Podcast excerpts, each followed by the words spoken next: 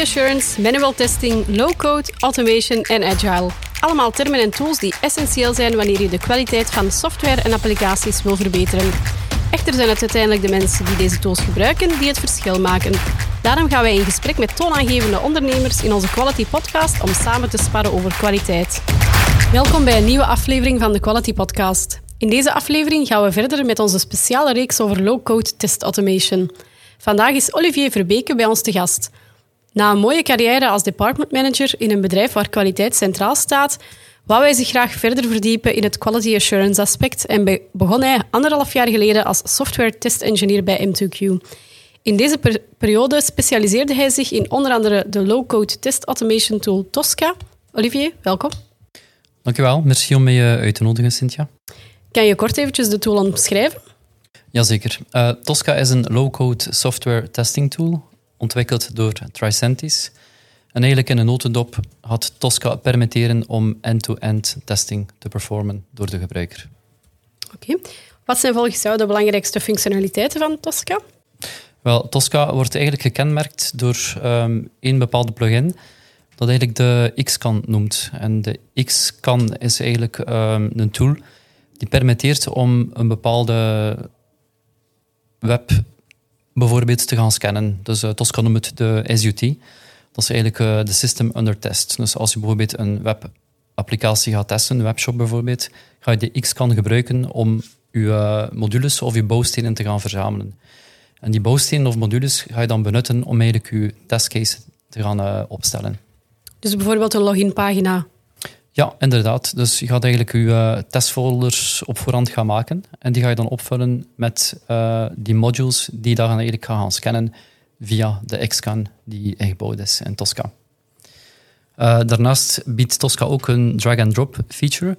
Dus die gescande modules kan je eigenlijk perfect gaan dragen en droppen in de gewenste folders om je testen te gaan executen, maar ook op te volgen en te kijken in welke volgorde je die gaat zetten. Dus eigenlijk is het wel een heel leuke tool um, die eigenlijk geen scripting nodig heeft.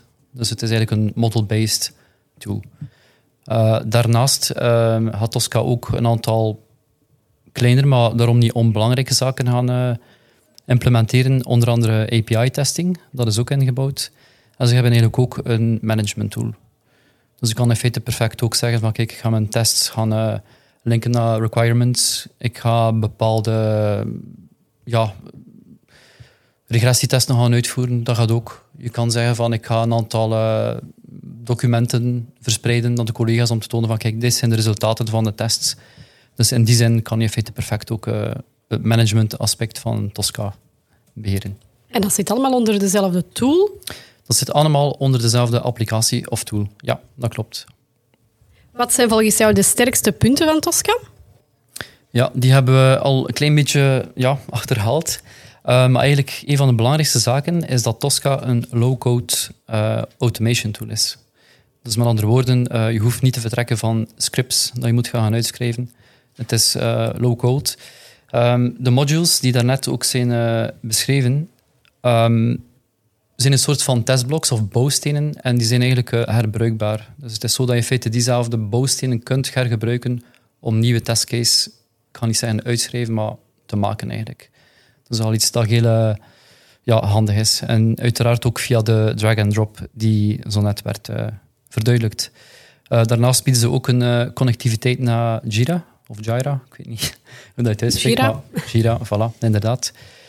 dus die is ook geïmplementeerd en die kan gemakkelijk, ja, als je zegt van kijk, ik wil een resultaat of een, een bug gaan exporteren naar Jira, dan is dat perfect mogelijk.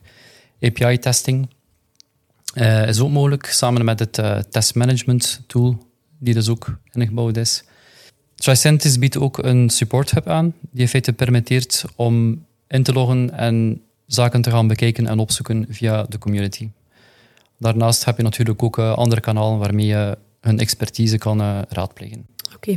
En bieden ze daar ook opleidingen aan?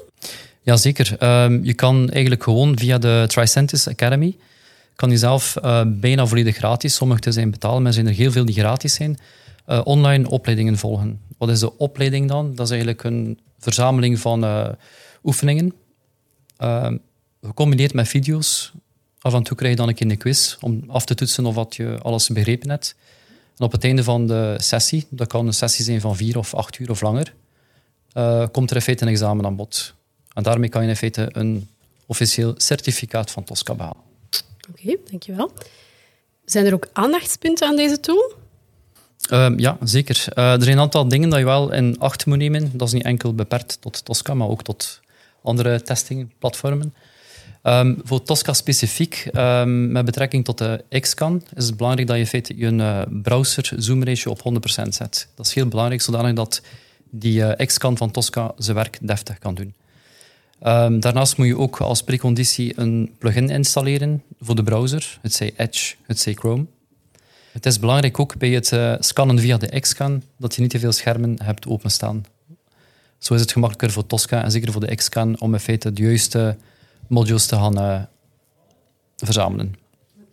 Dus eigenlijk, als ik het goed begrijp, als ik nu Tosca zou willen gaan gebruiken, of de luisteraar wil dat, kan je dat eigenlijk gewoon installeren. Kan je met de Xcan naar bijvoorbeeld een loginpagina gaan, daar de zaken aanklikken die dat je in een testcase wil, en op basis daarvan verder gaan. Ja, dat klopt. Um, misschien ook niet onbelangrijk, um, als je dat doet, dus als je zegt van ik zit op een uh, bepaalde landingpage en je begint te scannen, al die modules worden verzameld um, in de volgorde dat je die scant. Dus het is heel belangrijk dat je dan even nadien toch wel gaat bekijken van oké, klopt die volgorde nog in mijn testflow ja. Of mijn testscenario. En dan kan je die nog aanpassen waar dat, dat nodig is. En daarbij is het ook belangrijk dat uh, de modules, toch de benaming van die modules, uh, eenduidig moeten zijn. Dus als je die scant, kun je misschien wel een naam hebben die niet zo eenduidig is. Dus je kan die nadien gemakkelijk aanpassen ter verduidelijking voor jezelf, maar ook voor je collega's. Dus het is ook zo dat je je scenario kan delen met collega's. Maar het is ook belangrijk dat ze dan begrijpen in feite van oké, over wat gaat dit? Dat je heel duidelijk maakt van kijk, dat is een knop die dit doet. Ja. Dat is een testcase waar dan we graag dat zouden verwachten. Ja, oké. Wat moeten we zeker onthouden van Tosca? Um, twee zaken. Um, het eerste punt is low-code. En het tweede punt, uh, ik noem het een beetje het Zwitsers zakmes onder de testing tool, dat het eigenlijk een all-in-one tool is. Ja, waar dat ook de testmanagement eigenlijk bij in zit. Ja, dat klopt. Oké. Bedankt voor je inzichten, Olivier. Als de luisteraars nog vragen hebben, waar zouden ze jou kunnen bereiken? Ze kunnen me altijd bereiken uh, op het volgende e-mailadres info.m2q.be. Oké, bedankt. Graag gedaan. En hiermee komen we aan het einde van weer een boeiende aflevering van de Quality Podcast. We hopen dat deze gesprekken en inzichten een waardevolle toevoeging zijn geweest aan jouw dag. Zit je nog met een vraag over deze aflevering? Stuur ons dan gerust een bericht naar info.m2q.be. Kan je al niet wachten op de volgende aflevering? Vergeet je dan zeker niet te abonneren voor de podcast op je favoriete luisterkanaal. Bedankt om te luisteren. Blijf streven naar excellentie en onthoud: kwaliteit is niet alleen een doel, het is een reis. Tot de volgende keer.